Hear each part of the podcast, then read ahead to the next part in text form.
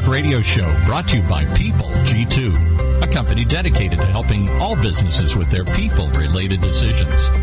They do that by giving clients access to the best human capital, due diligence, and background checks available on prospective candidates, business partners, tenants, and more.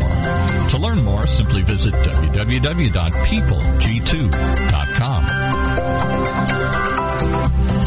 Today, we're privileged to have with us the founder and president of People G2, Chris Dyer. Hey, Chris. Good afternoon, and thank you for joining me.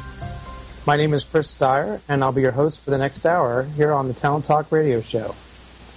We have a great lineup of guests, and I am really looking forward to hearing all of the guest insights throughout the year and all the wonderful things they have to say about HR and talent. So, the Talent Talk radio show features a wide range of guests who care about talent management, leadership development, and of course, company culture. In the business world, talent really has a couple different meanings. So, the first is how it relates to success and how really you know, talented individuals achieve success. And the second is how talent relates to human resources and how HR leaders find the best candidates for their companies. This show will explore those two different areas, along with how talented individuals impact a company's culture. The guests on Talent Talk include CEOs, HR executives, entrepreneurs, authors, coaches, consultants, really just a wide range of business leaders from all different types of industries generally what happens is I'm out at networking events and conferences, and I have the privilege of meeting these inspiring leaders all the time. So I created this forum to, uh, and to allow you to listen on our dialogue and, well, hopefully learn some practical advice about how to cultivate uh, top talent, develop leaders, and manage your culture, and most importantly, impact your own career in a positive way. I want to thank uh, everyone who's tuning in live here every Tuesday. If you have a question uh, for any of my guests or any suggestions, you can submit them uh, via Twitter by tweeting at PeopleG2. Use that hashtag Talent Talk. And my producer, Mike, can feed me the best questions. We'll try to work them into the show if we can. Also, don't forget you uh, can listen to Talent Talk via the podcast on iTunes or Android.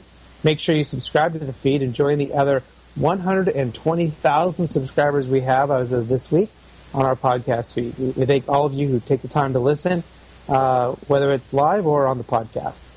So let's go ahead and get today's show started. My uh, guests today are Russell Klosk. He's the Associate Director uh, at Accenture, and also Loren Miner, the COO of Decision Toolbox.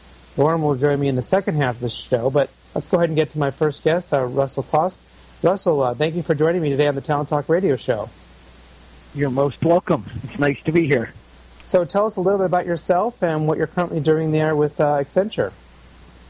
So um, as I think you just mentioned, I've only been with Accenture for about a month at this point. Um, I came over having run workforce planning for the Americas at Hewlett Packard just at the beginning of the year. So I'm um, still, to some extent, figuring out Accenture, but um, you know, Accenture is obviously one of the world's largest management consulting companies. I sit in the strategy group, and my job, in essence, is to build workforce planning and talent management solutions for our customers. Um, that is everything from technology enablement to process design to to a heavy focus on strategy you know, and then in prior lives, I've you know bounced back and forth a few times. But I've been an internal guy, and I have been a management consultant. And uh, you know, well, my resume reads primarily like high tech companies: IBM, Hewlett Packard, uh, Price Waterhouse Coopers, and Microsoft.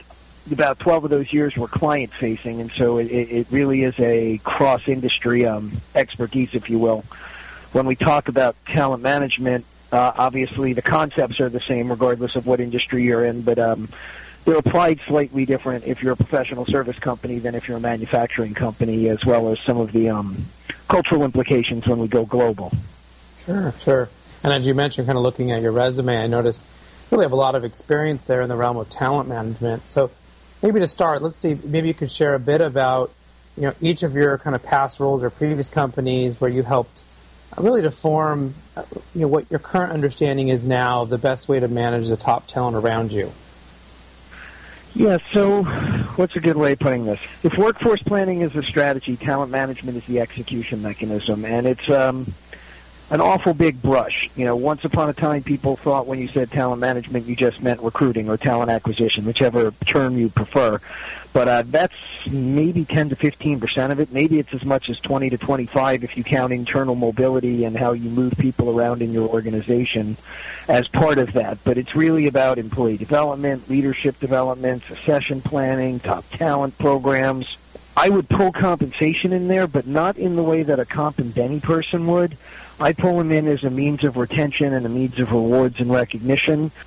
And, you know, part of that is about um, having level playing fields and giving people an opportunity to be recognized and rewarded for what they do rather than saying, uh, senior manager of accounting should make a pay band two between X and Y dollars. Um, you know, I'm not going that far in the, in the weeds when I when I look at those problems. Um, so to, to get to your core questions, I spent three years, you know, prior to my current role at HP. We called it labor demand signal management, um, but really what it was about was cataloging, you know, so it, it, it's workforce planning in the near term or um, operational workforce planning if you want to think about it that way. Um, yeah, different people use different vocabulary.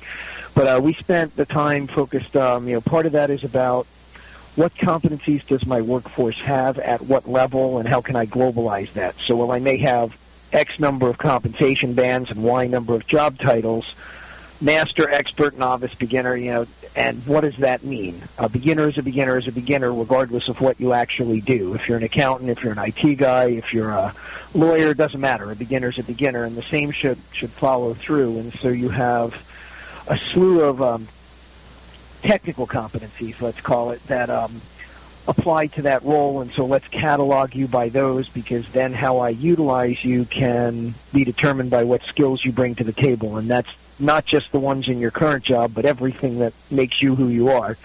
And then the harder part, especially for a service company, and you know, HP is both a product company and a service company, but the um, challenges on the service side um, is around how do you forecast demand signals? So I say it's more challenging on the service side because if HP is making computer printers and demand goes up and they need to set up a second assembly line, it's not brain surgery. I got 15 guys on the line. I need 15 more that look just like them that can work the second shift.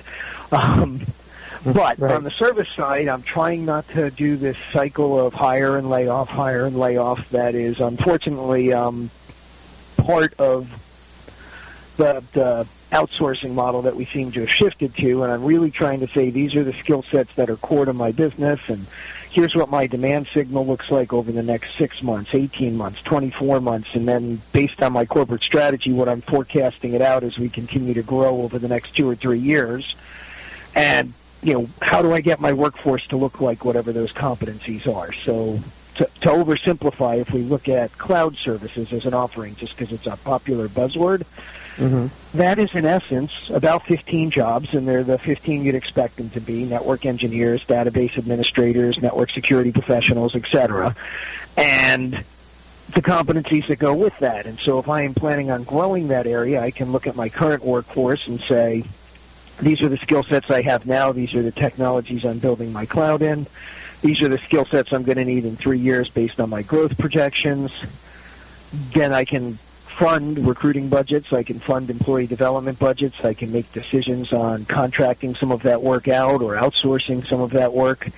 And, you know, in an ideal world, then I can start to lay some workforce planning strategy on that and um, start to look at what work will be done where from a labor location strategy and some of those things. So I gave you the HP example, but I have spent a big chunk of my time the last few years focused on how do you do that. Um, and then, you know, if I go back before those three years, it's been around what does the process look like for actually executing that talent management strategy. So, um, without naming names, I worked for, uh, you know, I did a client engagement um, for one of the larger insurance companies in the world, and it was all around succession planning. And at the time I got there, they had a very traditional pipeline approach to succession planning, and it was organizational hierarchy based. And so here's our pipelines for positions 1 to 100, and here's the three people that are the successors for each. And, you know, let's put it to paper. How ready is Jane? How ready is Jill? How ready is Bob? And what do they need to get there? And what breaks down fast when you do that is you have no visibility to someone could be on 15 different successor lists, and then if they leave the company, your entire pool collapses. You're not really looking at what are the critical positions, but just the hierarchical ones. And so, yes, the CEO is a critical position, but it's going to be filled by the board. You don't really have to succession plan around it. You know, unless someone has announced. So if Larry Ellison announces tomorrow he's finally retiring, then it's time for succession planning, right? But but normally those things are handled at the board level, and so even organizationally, you're looking at positions two through maybe 150 that might be critical. But in an insurance company, the vice president of operations isn't as critical as some of the underwriters. Um, and some of the people that are doing the actuarial work that allow you to price your product and approve your product and sell your product and to meet your regulatory requirements effectively. And so, so there becomes this um, need to design process around what are our actual critical positions because those are the ones we really need to focus on from a succession planning point of view and from a recruiting point of view and from a you know leadership development point of view and it's not to say we don't care about the rest but the process should be scalable to the rest it's really designed to focus on the ones that are most critical to the company's success does well, that make it really sense? feels like you know Uh, you know, talent management is such a, you know, big part of the overall strategic goals of the organization that you're kind of talking about. Are, are there real specific things, though, that you might identify that, you know, become more effective as that, you know, talent management portion of a company's process becomes stronger? I mean, are there, what are the real rewards, kind of the tangible things that they, you know, a company may see at that level? Yeah, so so we can talk about traditional HR metrics, and we can even talk about some of the things you can do predictive modeling around from an HR metrics point of view. Um, and there are tangibly measurable things there. So if I know my turnover is historically 8.4%, if I lay the right predictive models and I have the right talent management processes, I may not be able to predict who, but I can pretty accurately predict where and to some degree when I'm going to have turnover and then start to uh, adjust my um, recruiting activities accordingly. But the real benefit of talent management is about retaining top talent, driving to right place, right time, right cost with the right skill set.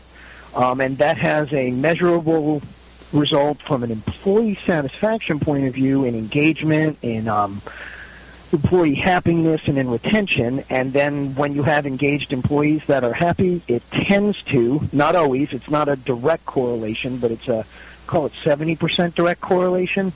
If your employees are happy and dedicated and engaged, you're going to drive higher customer results. And that measures in sales, it measures in customer satisfaction surveys, it measures in repeat customers, etc. So um, I have a Kindle. If you have a Kindle and you have a problem and you call Amazon customer service, you get a very happy employee most of the time that will take the time to work you through it. And then because they're happy and took the time to work me through it and can relate to what I'm doing, I'm happy to have my Kindle, and so I keep buying things for it.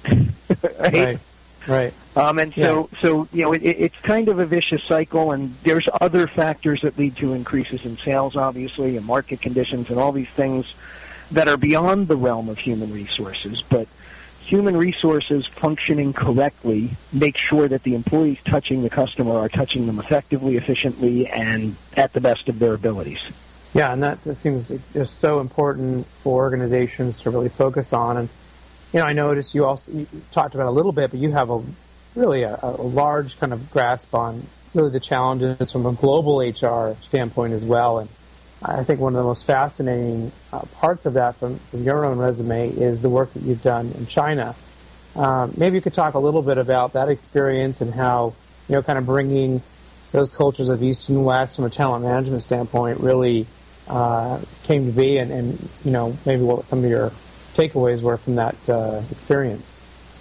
Yeah, I, would be happy to. So uh, I spent six months in China on a short-term expat assignment. And the work was get in addition to the fact it gave me some hands-on experience to what's like to actually be an expat, which is very different than the theoretical design that HR people deal with sometimes. Mm-hmm. Um, the work itself was focused on a Chinese-based company that was international in scope and that was looking to expand into Western markets. And so that becomes a leadership challenge. And so I went over to build what I'm going to call an integrated leadership development framework, but it was around how do you expand from a people point of view? What roles, as you move into new countries, do you put expats in, and for how long? Um, because if you, you know, this is this is HR 101 almost, but um, if the top two positions in a the U.S. subsidiary are held by Chinese nationals, and they're always held by Chinese nationals, then you're going to run into people that as they get to the manager and senior manager level have hit an artificial career plateau. You've created a glass ceiling, and so then they go looking to your competitors for further opportunities to grow.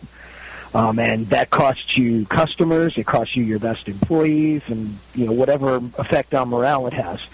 Um, so that's part of the challenge. And then there's also a very big difference culturally between Eastern management philosophies and Western management philosophies.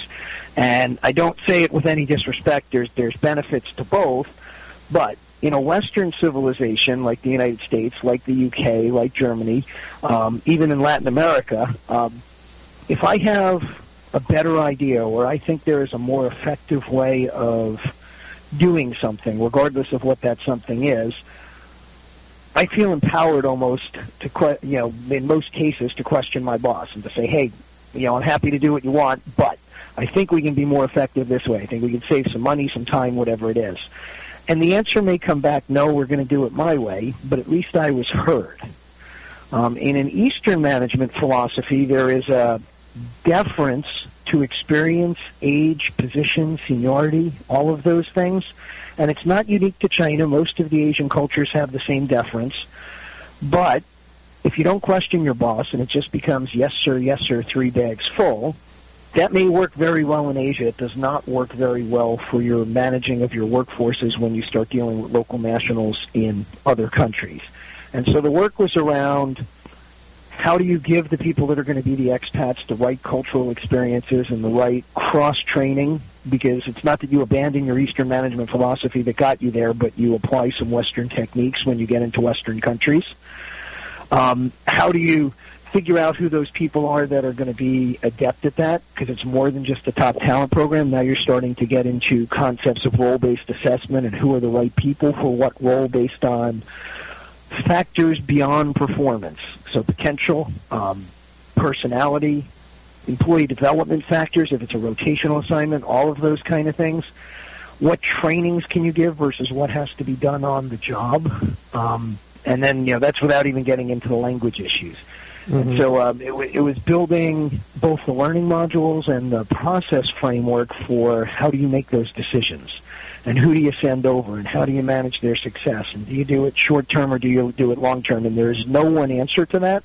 So you design a robust process that can flex both to the individual and to the reality of a given country or even a given city. So if you expand into the United States, and we are the largest and most competitive market for just about everything in the world, you know, your entry point may be Dallas, and the person you put there may be wildly successful. But if your next entry point is New York, you're going to need a slightly different personality.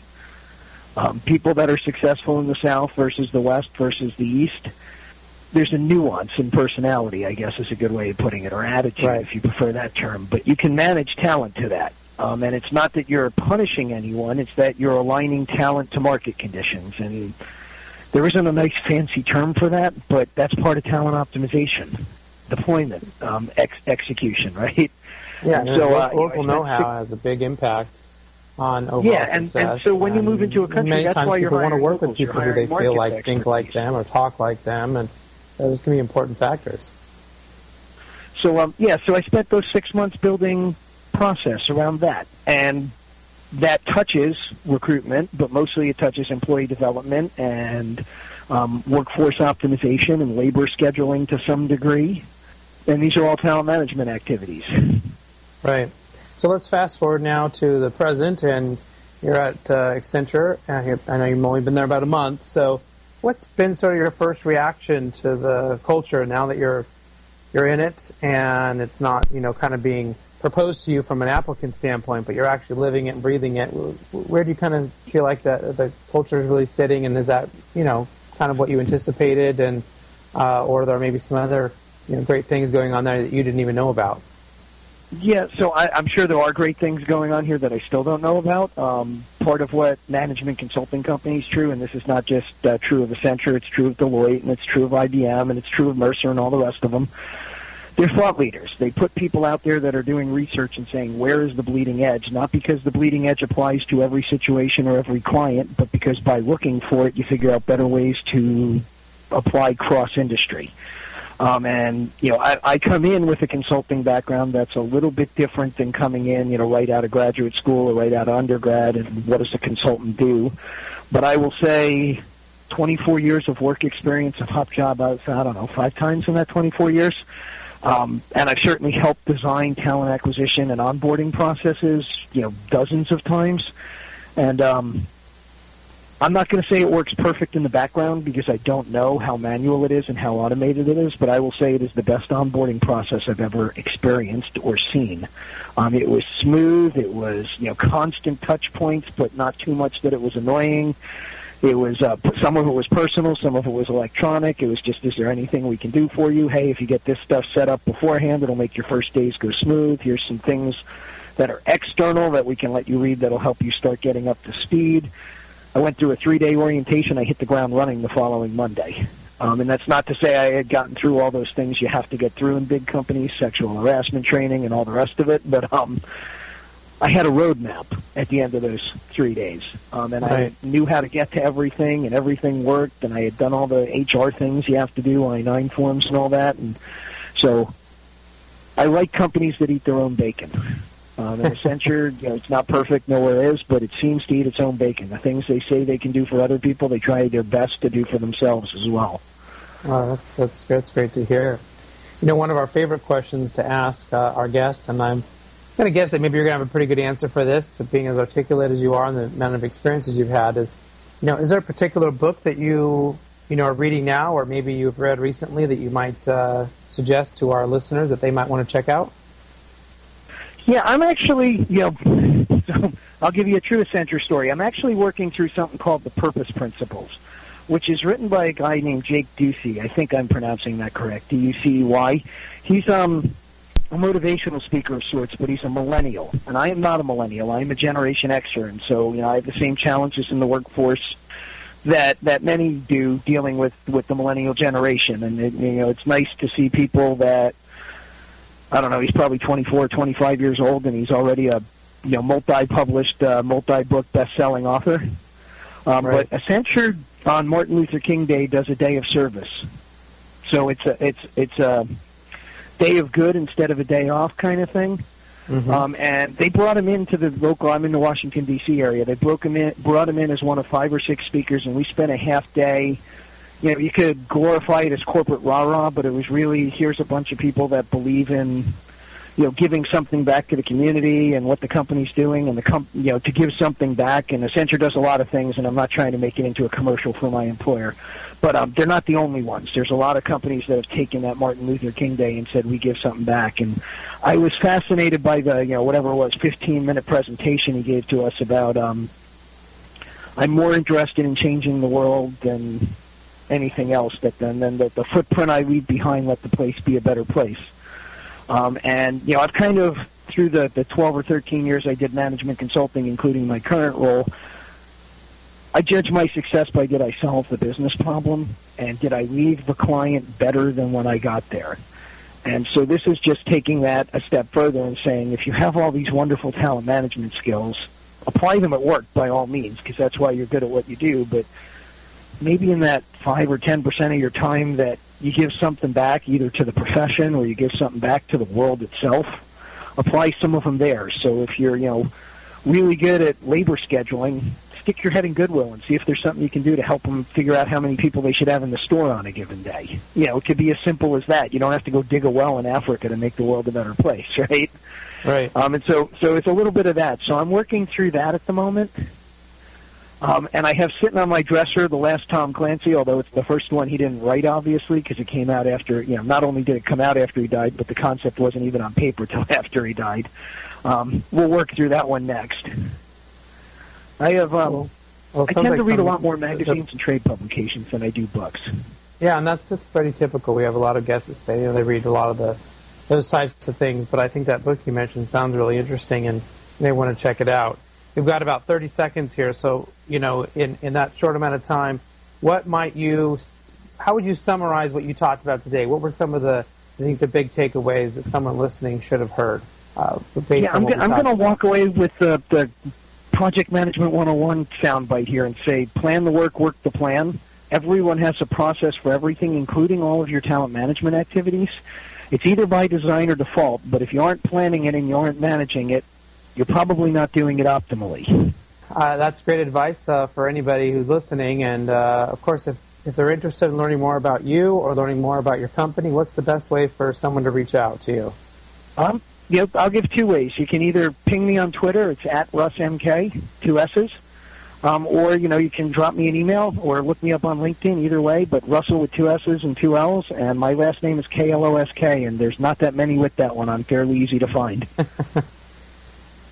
And great, great. Well, uh, really appreciate you being our guest today.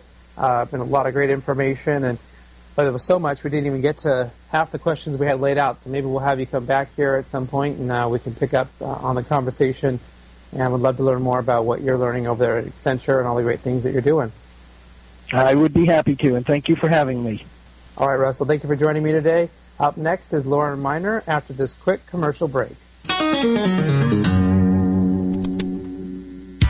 When it comes to pioneers in their respective industries, we all know the Apples, Starbucks, and Trader Joe's of the world.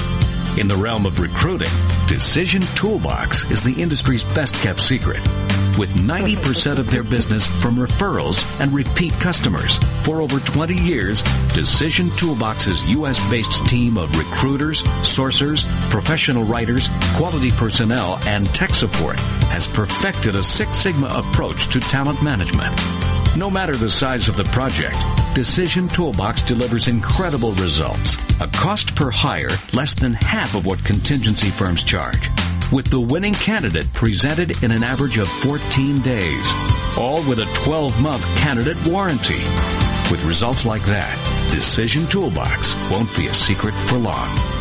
Visit us at www.dtoolbox.com for more information. Imagine what it would feel like to lose everything your job, your home, your family, your dignity. This has happened to thousands of the men, women, veterans, and young adults we serve at Working Wardrobes. What do we do to help? We provide career development services, life skills workshops, job skills training. We provide the perfect interview outfit, and we get clients placed in jobs. Call Working Wardrobes 714 210 2460. Donate, volunteer, invest, hire.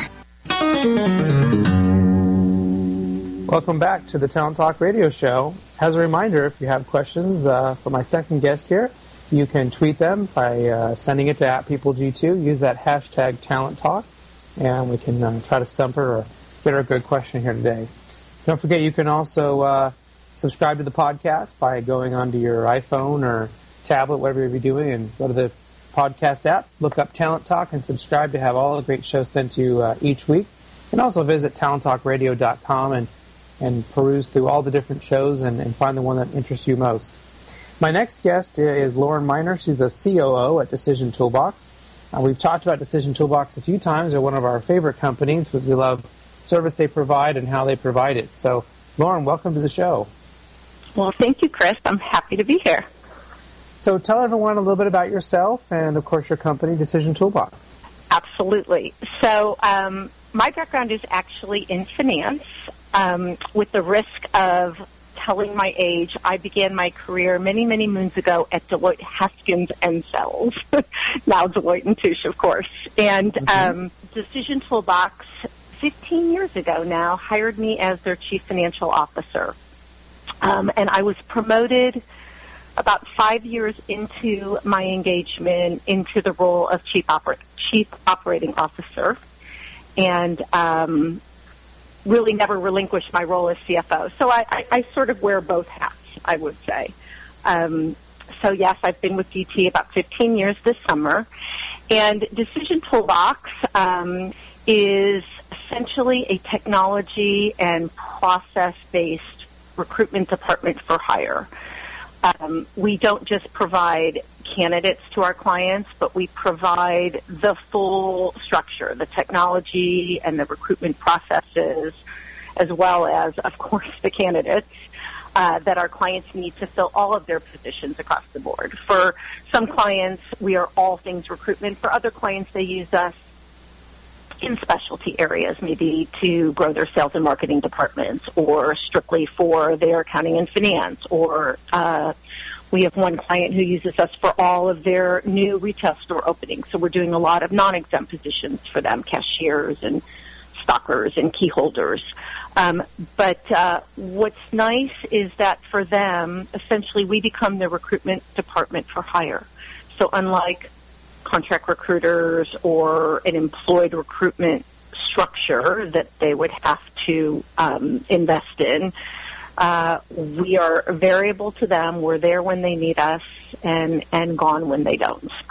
Well, and that uh, is a great. I think you've really kind of described that in a way that it, you know people can understand. I think here recruiting company, you kind of have one mindset, but the way in which DT does it, we've used your company. Um, we have that kind of firsthand knowledge the way the whole technology plays into that is really a special part of it. But we won't talk about the technology today. We'll, we'll talk a little bit more about you know your role.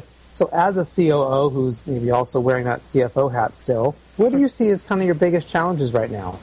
That's a really good question because what constitutes my biggest challenge, or I should say our biggest challenge, probably changes weekly.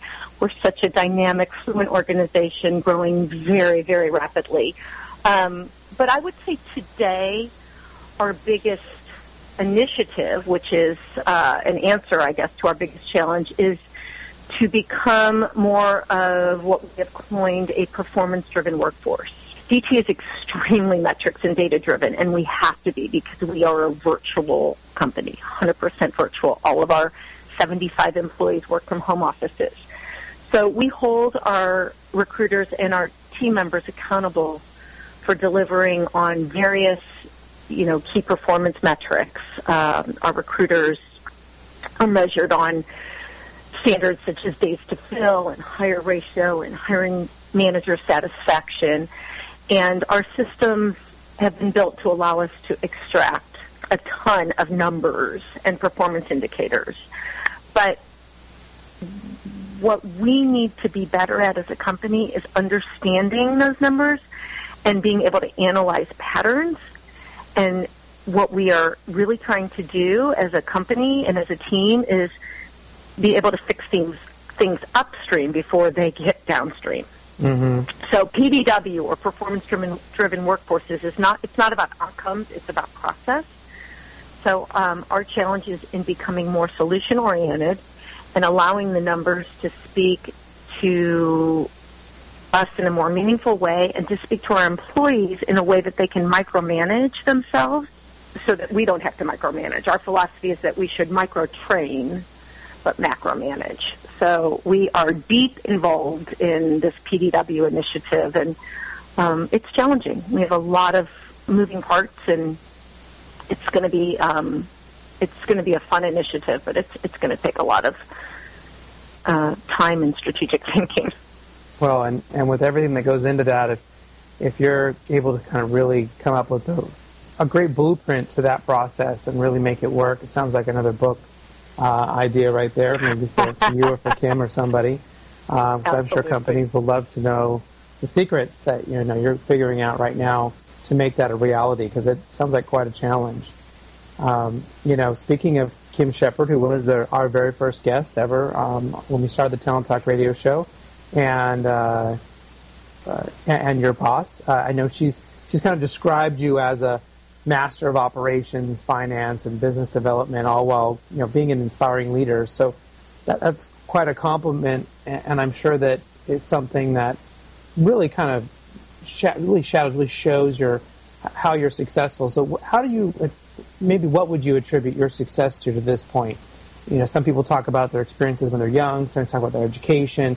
Know, how, how would you kind of, you know, describe that to us about why you've been successful to this point, especially in your role there at DT? Well, it's my charm, Chris. Obviously.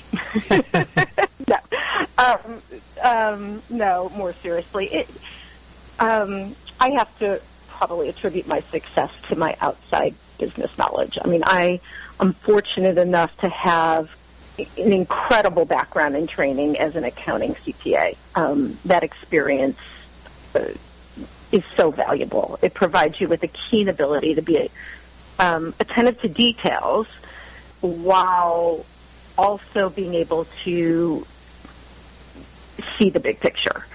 Um, so, you know, I believe that I can assess the health of any business, regardless of industry. And actually, the fact that I came to DT knowing nothing about recruitment, literally, have never recruited a day in my life, was and probably is even more valuable to Decision Toolbox because I'm able to bring a different perspective to the table. I believe that, you know, my business acumen is fungible amongst any industry. And um, I think just being able to, as I said, assess uh, the health of DT and really help build high level efficiencies and processes while really maintaining the level of detail that you need to maintain in a business that's so highly transactional as recruitment. And I might add, while adding the customer service piece to it, because one of my favorite things, honestly, is working with our clients and helping them understand truly what the recruitment needs are and being able to build solutions, customized solutions uh, for them. Um, you know, having having that ability to to not just understand the details and, and be a number cruncher, but actually have some personality does help. So I think it's a combination of all of those things. Yeah, and, and what I really heard was kind of what you were talking about earlier with, with, at the beginning of that was that kind of financial um, competency. And uh, we see so often that just people in general don't have that. CEOs, entrepreneurs don't have that. I know when I went through, you know, I was in college, I hated my accounting classes, hated them. But yet, that in many many ways I spend so much of my time and my day in that realm of financials and and now I've had to you know really dive into that and and learn to to enjoy it and love it but at the time when I was going through school it really wasn't something that I, I gravitated to I was more you know let's talk about big ideas let's talk about strategy let's not talk about you know these numbers you know on the spreadsheet that are going to really help me get to there do you think that that is a problem in general for people in business? And, and, and, if, and if you agree with that, do you, do you maybe see a, a path that we should be taking to kind of help people bridge that gap in their financial competency? I think that it's really important to have somebody inside the organization that has that financial competency. You don't necessarily have to have it.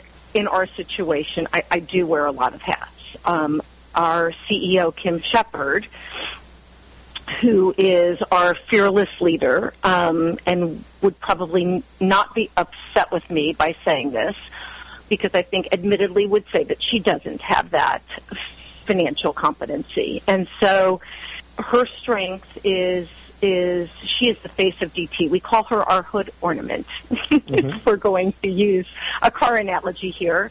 She uh, reaches a large network of prospects through her networking and her public speaking.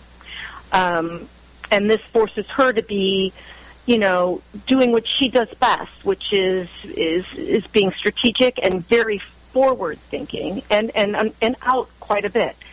So, using the same car analogy, I believe that I am her rearview mirror, and she relies on me um, to be both tactical, financial, and strategic. I mean, she'll call me her financial cop. Um, and I think that just having somebody who is there to take care of the baby while mom and dad are out mm-hmm. is what's valuable.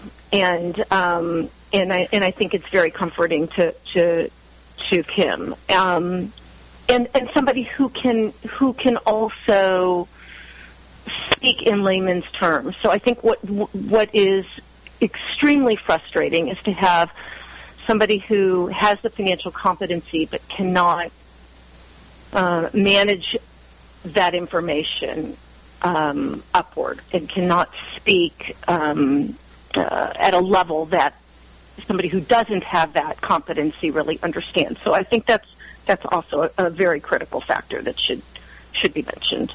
So would that be something that you look for when you're bringing on direct reports to kind of have that competency, or are there other things as well that they need to have uh, to be a success in your company?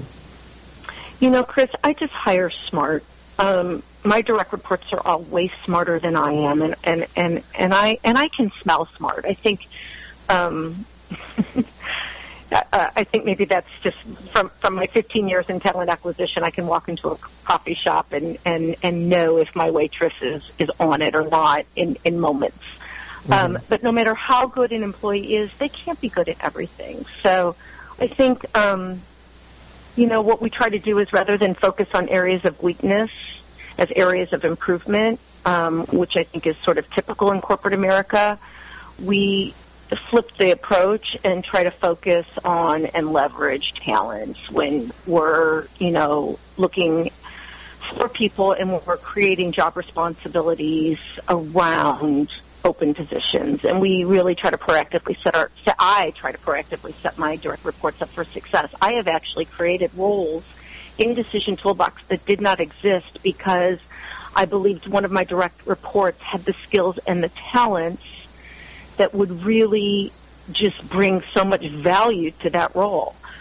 So, you know, I think that that's really important. I think that I hope that my direct reports view me as a mentor, not a boss. And, um, you know, and that they feel smart and that together we, we, we become strategic in the way we handle things. Yeah. Well, I would guess if we, you asked them that, they would probably say yes, because I know DT does a great job of really engaging their staff. Uh, you have to with having a virtual environment like we have. Um, mm-hmm. You have to really have a huge level of engagement. So maybe you could talk about how crucial you think that component is within your company, and what are some of the things that you're doing to make sure your staff are engaged. Well, I think engagement is crucial. I think without it, a company could not succeed. So that's pretty crucial. Um, you know, for us, employee engagement, you know, I'll just clear with culture and and and culture has a, a first order of importance at DT. We believe, you know, as a virtual workplace, um, that uh, it's all about culture. As a matter of fact, um, we we have every year we have uh, an all staff strategic retreat where we bring all employees, all 73 of us, together for two days. And not last year, but the year before, we um, did an exercise where we asked each employee to think about and create their personal why statements because I think part of culture or an important part of culture is is putting the why first. And um, it was a really, really great exercise, and I would recommend it highly. Um, you know, again, as a virtual workplace, uh, we have had to make the virtual workplace work. And I think we've become a better company as a result because we do focus so much on culture. And mm-hmm. um, our employees truly understand what work-life balance is all about because we, we provide it, but we also have to be structured in a way that allows them, while they're taking care of their own personal lives, to be held very accountable to productivity standards. And working from home can be very lonely. So we also have to work hard to provide what we call sticky factors to the team, which is all part of our culture. They cannot feel like they live on an island.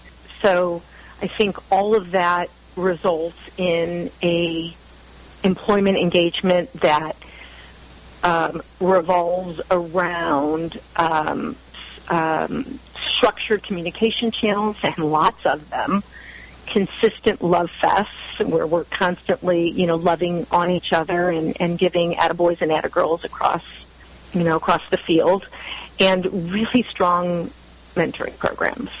Mm-hmm. And, and um, yeah, go ahead.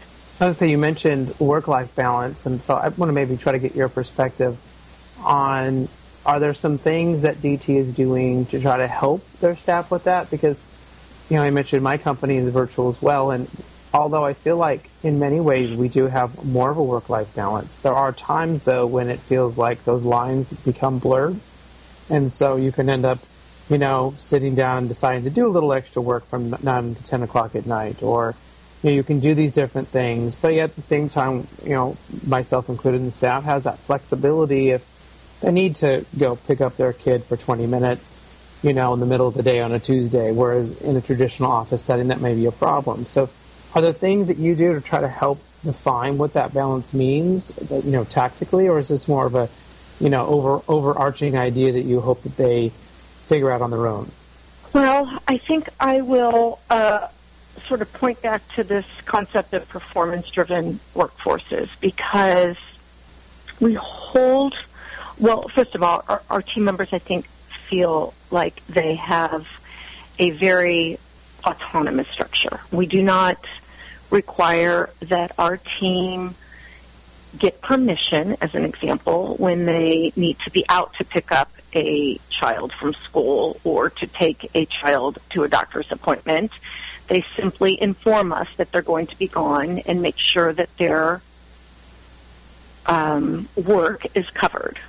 Um, that's an example. So, with a performance driven workforce, uh, people are held accountable for their performance. They're rewarded for their performance. Um, and they feel invested in the performance of the company. So I think that that makes a huge difference.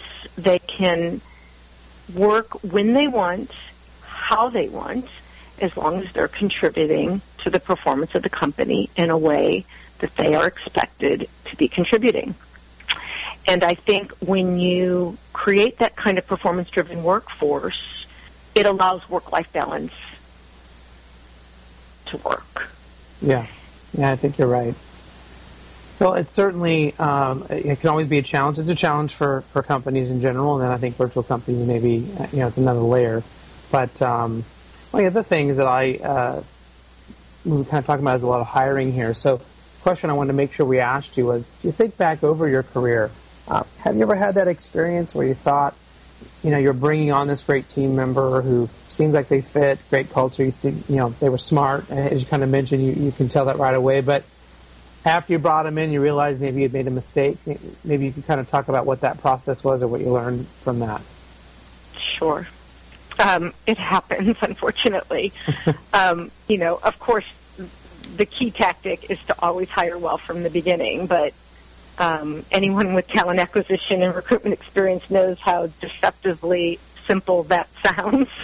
right. Um, hire uh, how to hire well, uh, you know, has has been the topic of a million books. But I guess I would say the key is to know when that has not happened as quickly as you possibly can, and take action as quickly as you possibly can to make changes. You know, whether or not that's you know putting them on a performance imp- improvement plan, or you know cutting the cord very quickly. Um, I think recognizing when an employee is not uh, the right fit is probably m- almost more difficult sometimes than yeah. hiring the right person. Well, and what you're saying is essentially, you know, fail fast. If, if you realize that it's a problem, you need to hurry up and, and find a way out from that situation instead of prolonging it and making it harder for everybody or, you know, bringing greater risk to your company. You mentioned exactly. that you know, there's a lot of books on that topic, so I'm wondering, is there a particular book that you're reading right now you might share with us? I'd love to tell you that I'm deep into some amazing, you know, philosophical study of business, but I'm not that impressive. Um, I actually have read and do recommend uh, a, a business book called Predictable Revenue uh, by Aaron Ross that I did finish a month or so ago, um, which is a very was a very inspiring sales management tool for both myself and um, the members of our leadership team. But uh, right now, Chris, I'm just reading a great nonfiction that was recommended by my mom called Room. It's by Emma Donoghue, and it's it, it is a great book. well, everyone needs those as well. I mean, there's nothing wrong yeah. with with a little fiction in their lives. Um, we have a yeah. lot of leaders yeah. that come on this show that say that's all they ever read because they need the escape. But it's, uh, I think predictable revenue and then room sound like great uh, suggestions for our listeners. Um, before we go, real quick, how would you what would you summarize or maybe some of the better takeaways if someone was listening to this? What what should they have picked up from you as far as you know, kind of concrete advice or you know, the bullet points of what you talked about today? oh boy. Well, I would say, you know, there's nothing black and white about great leadership. I mean, every industry is so different. Every company has such different dynamics and cultures. Um, it's hard to create standards sometimes when it comes to, to leadership. But I, I, you know, I will say across the board, providing mentorship, providing uh, great communication channels, and um, uh, implementing some sort of a performance-driven workforce where your people really, you know, feel like they are rewarded, rewarded and, and, and held accountable for, for both process and outcomes. Mm-hmm. I think that, uh, you know, the world can become your oyster.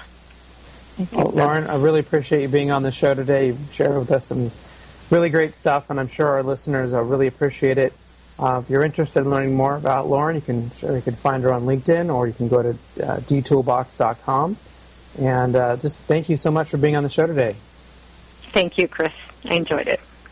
That's about all the time we have. Thank you again to my special guests, uh, Russell Klosk and Loren Miner, uh, here on Talent Talk. Tune in uh, next week, 1 p.m. Pacific Standard Time, that is. My guest for the entire hour will be Linda Brenner. She's the founder and managing partner of Designing Talent. Until then, do what you love and show the world how talented you can be today.